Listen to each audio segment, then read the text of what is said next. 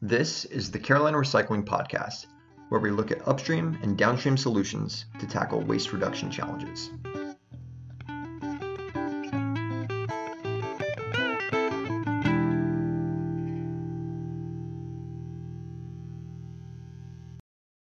Plastic packaging is lightweight and can conserve energy in production and transportation.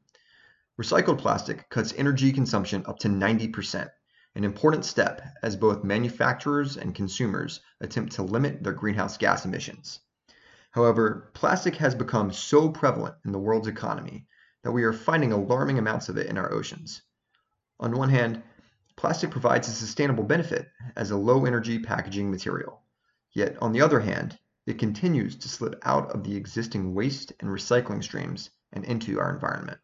More Recycling is a research and consulting company that has done well documented work studying plastics and their role in the circular economy.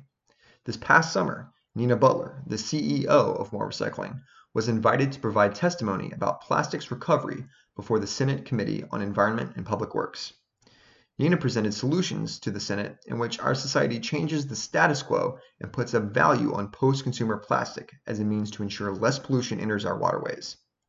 I had a virtual chat with Nina to hear more of her insights, what she dubs the plastic paradox. Here's our conversation. First things first, how was the Senate? Um, you know, actually, I went back and and watched the recording afterwards, and I got even more nervous. Like it was sort of strange to see myself there. But what I I had a moment of realization that if I don't speak up, it's difficult for staff and senators to have the level of detail particularly such a complex topic like plastics and climate change um, that I I really kind of got in my groove towards the end of it. Terrifying, but more terrifying to not actually say something or share the knowledge that our company that my company gathers. Right, and and why would it be more terrifying to not say anything? Because the the risk, the threat that we're facing right now of the dueling problem of climate change and plastic waste and waste at large. It's not just plastic, you know, it really it's the waste that we're um, losing right now in terms of organics and fiber in our landfills that are, you know, off gassing and contributing to climate change is just it's mind boggling. So it's not taking action in at the um, as swiftly as we need to right now and every day that we don't take action is essentially we're compounding the problem. So when i spoke at the global plastic summit i was just reminding the audience there that you know a lot of the solutions that are being explored right now are well in 10 years we're going to have this great advanced recycling chemical recycling that's going to fix all the problems. And i you know had to remind the audience every single minute we're dumping a truckload a dumpster truckload of plastic in our oceans essentially every minute. And there's a lot of minutes in 10 years. We hear these statistics that by year 2050 there will be more plastic in our oceans than fish. Yet at the same time plastic packaging is lightweight and when recycled actually has lower greenhouse gas emissions compared to other packaging can you explain this plastic paradox and explain what you mean when you say plastics are a supernatural material? Yeah, so um, the concept, the plastic paradox, really came into my head in 2018 when I was sitting in this big audience at the World Petrochemical Conference. And it was at the time when um, we're really seeing the the, sh- the sheer impact of the shale gas revolution. You know, a lot of the companies were basically celebrating that we're going to have, you know, we're going to pump like there's no tomorrow. Um, and the concern at the time, there's a lot less focus on sustainability at the World Petrochem Conference in 2018 than than there was in 2019 and 2020. But the the question of the day was what will the impact of electric vehicles and the continued use of plastic have on the primary product, which is oil and gas? So there's a drawdown in oil and gas as we shift to using more plastics compared to the heavier alternatives.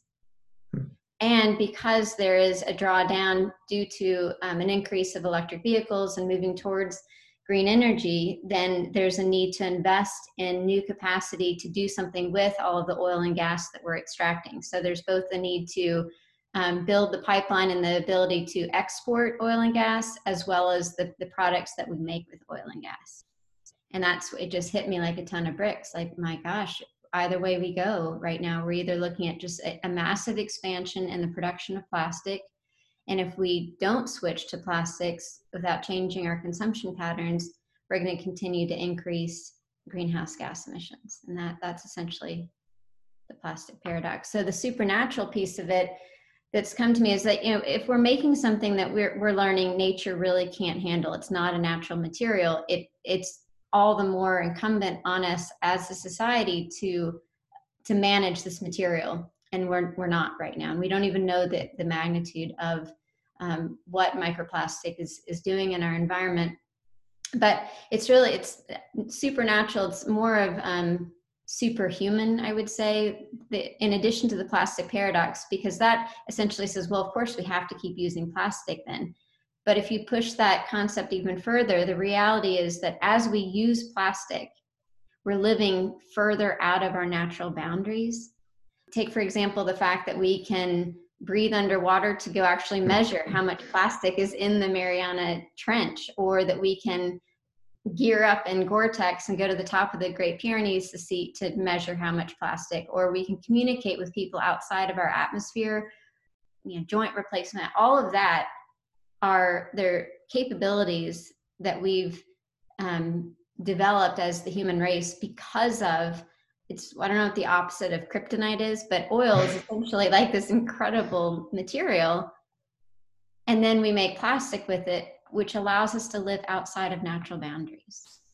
And another stat you shared in your testimony was that plastic vacuum packaging can extend the shelf life of food like beef in stores from four days up to a month. So, this packaging helps reduce our food waste. And when we consider how much energy went into growing, processing, and transporting food like beef, it's crucial that we don't waste it. Yeah, and that's the thing is that I think as you keep like pulling back these um, some of the explanation that rationalizes the consumption patterns, almost we expect these ways of living without consequence. So you know, I think you know one of the latest reports that came out is that we're extracting four times the rate of what the carrying capacity is of, of planet Earth. You know, it's like by July we've already extracted more than can be replenished. And so what's lacking, what I try to convey during the Senate hearing is that we lack that that North Star policy that keeps us very focused. So why, why is there a problem with you know plastics getting lost out of the waste and recycling stream? You know with all of these plastics going into the ocean and you know in our environment why why is that happening? Um, you know you, you discussed in the testimony before senate you know there's this huge financial burden on our local governments. It's not all on them. And everything we read about um, solutions for plastic waste is there's no one silver bullet and we need upstream and downstream solutions. You know, why, why is it such a problem? Why are we not being able to capture all the plastics that we produce in the circular economy or at the very minimum in our landfills?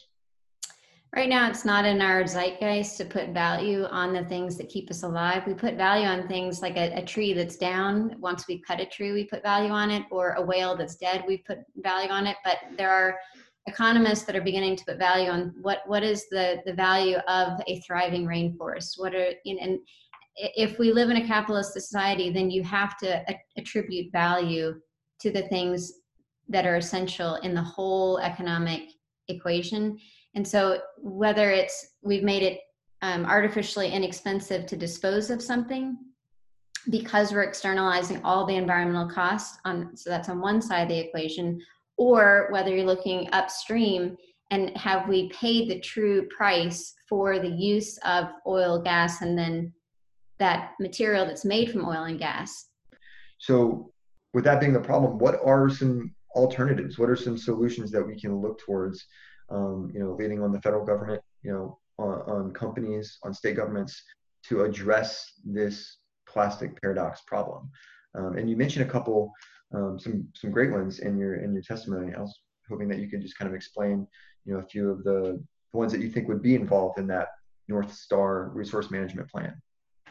Yeah, and the EPA, when it was established, the sustain, sustainable materials management, that created the hierarchy that we need. You know, it's really about reducing, and then you have to navigate the trade-offs across all the different choices that you make. And unfortunately, I don't think we've brought to light some of the the sheer power behind EPA Office of Research and Development the scientists and the technology that could exist to help us make better decisions. If we continue to put that that flag in the ground around what our north star is then we from a federal government perspective and and it really needs to be done within an international government body is what are the measurements and the the standards and methodology for tracking both the the, the impact the costs and um, that enable us to make decisions about should we be siting a landfill versus other technology of re- for recovery of material? Are we giving enough feedback to governments its institutions and the individual of is this choice that we're making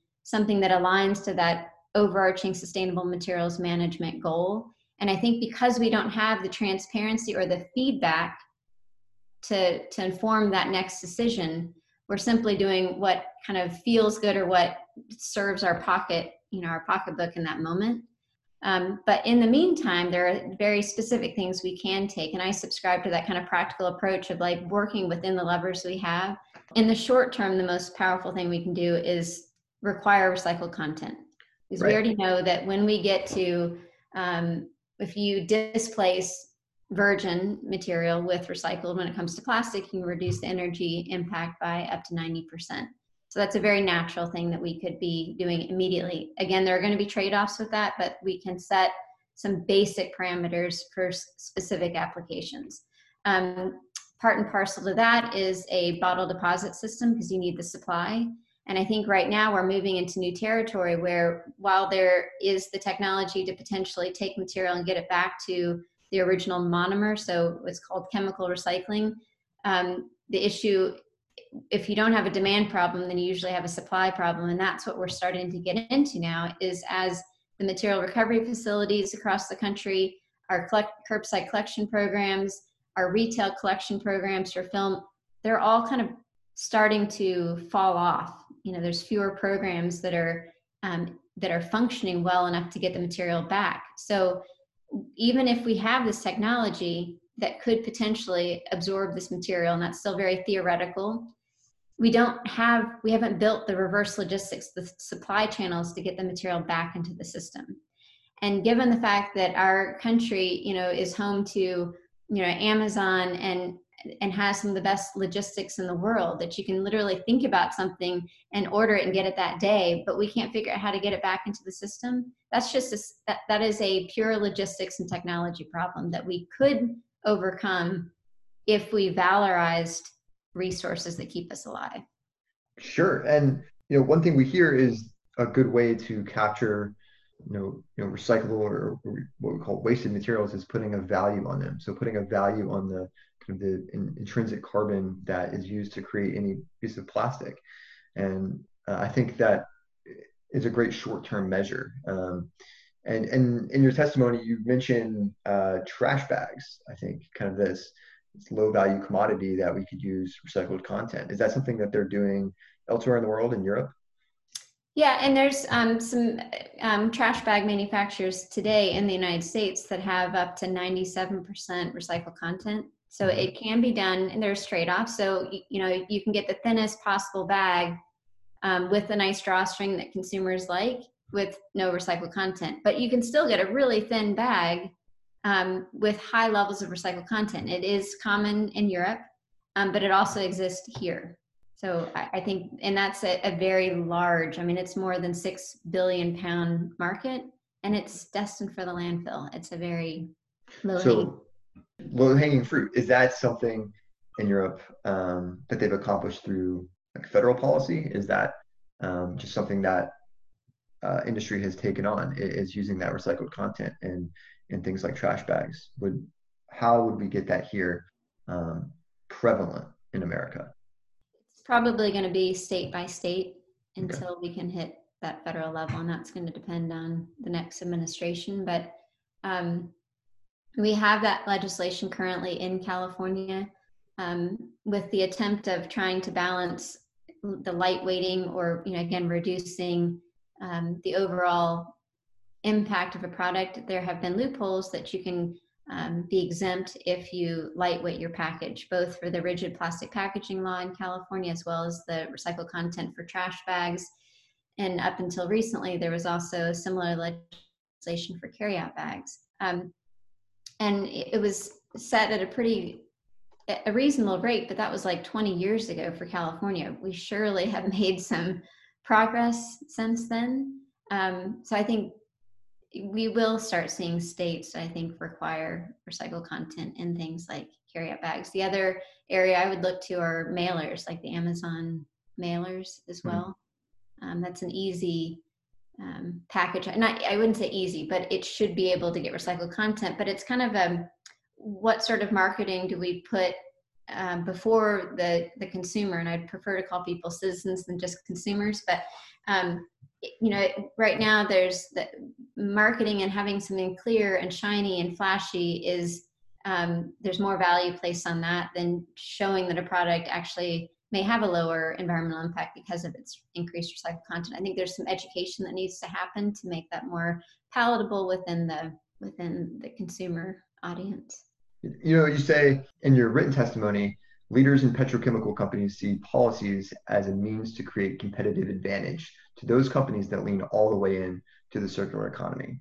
Basically saying these companies that want to take the step towards higher recycled content in their packaging really need some sort of policy approach to be able to you know justify um, spending a little extra money to outdo their competition when it comes to using recycled content.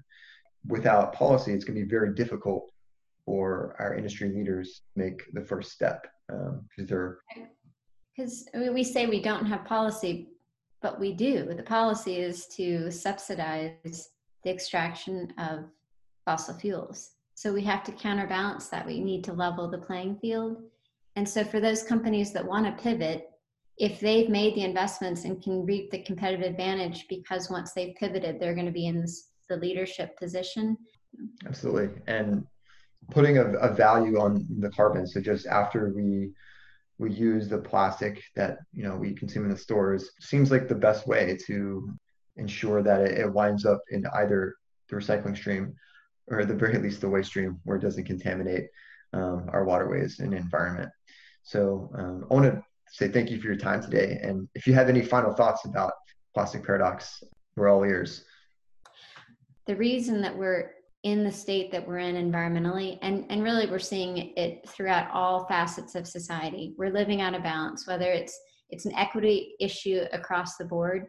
When when we're able to pollute at the levels that we're polluting right now or extract extract more than we should be able to from um, really sensitive ecosystems it's because we're okay with things not being equitable. It's taking more than is is fair for us to take.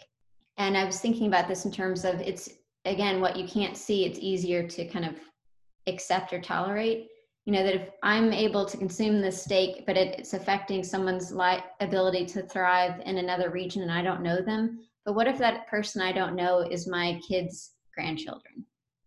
That's what we're essentially stealing from is future generations. So it's not to use a plastic bottle or a glass bottle. It's more about our consumption patterns. How far are we expecting to get something? How far does it have to travel how much do I need to consume to sustain my own life? And then it's shifting um, as a society. Do we measure our success based on the accumulation of wealth, or is there something else that we should be focused on measuring? Well put. Thank you so much. You're welcome. I want to wrap up with a thank you to the CRA's diamond sponsors, Pratt and Sonoco Recycling, Thank you to Thomas Mahar for the music. I'm Matt James, and thanks for listening.